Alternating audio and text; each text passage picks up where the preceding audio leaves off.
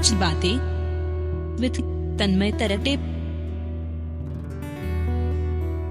तो कैसे हैं आप सब लोग? कल ऐसे ही बैठा था मैं, कुछ पुरानी कट्टर चीज़ों के बारे में सोच रहा था। वही जब हार गया था, सिलेक्शन नहीं हुआ, फेल हो गया, कोई छोड़ के चला गया।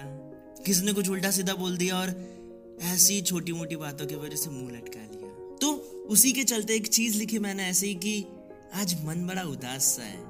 शायद पुरानी यादों में खोया सा है। चलो छोड़ो, शाम आएगी तो समझ जाएगा।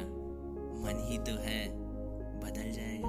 और उसके थोड़ी देर बाद मैंने गुलजार साहब का बड़ा बेहतरीन शेर देखा, जिसमें उन्होंने लिखा था कि थोड़ा सा रफू करके देखिए ना, फिर से नहीं लगेगी। ज़िंदगी तो है।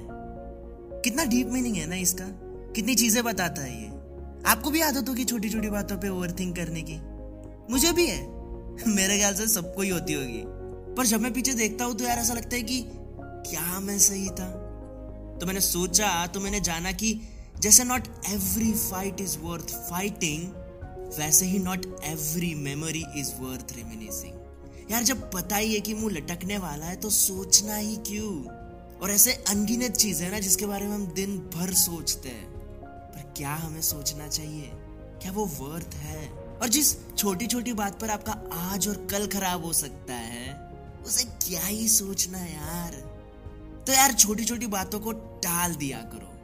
वर्थ नहीं है वो। ये गलती मैंने बहुत बार की है, पर आपको पहले से ही बता रहा हूँ, शायद समय बच जाए आपका। जाते जाते बस यही बोलूँगा कि मूड स्विंग सिखाते हैं, बातें सुनना, सहना, और कुछ भी बोल देना, वरना हर आदमी फितरत से मैच्योर ही होता है। तो यार छोटी छोटी चीज़ों को अपने आज की खुशी के बीच आने दो, है ना?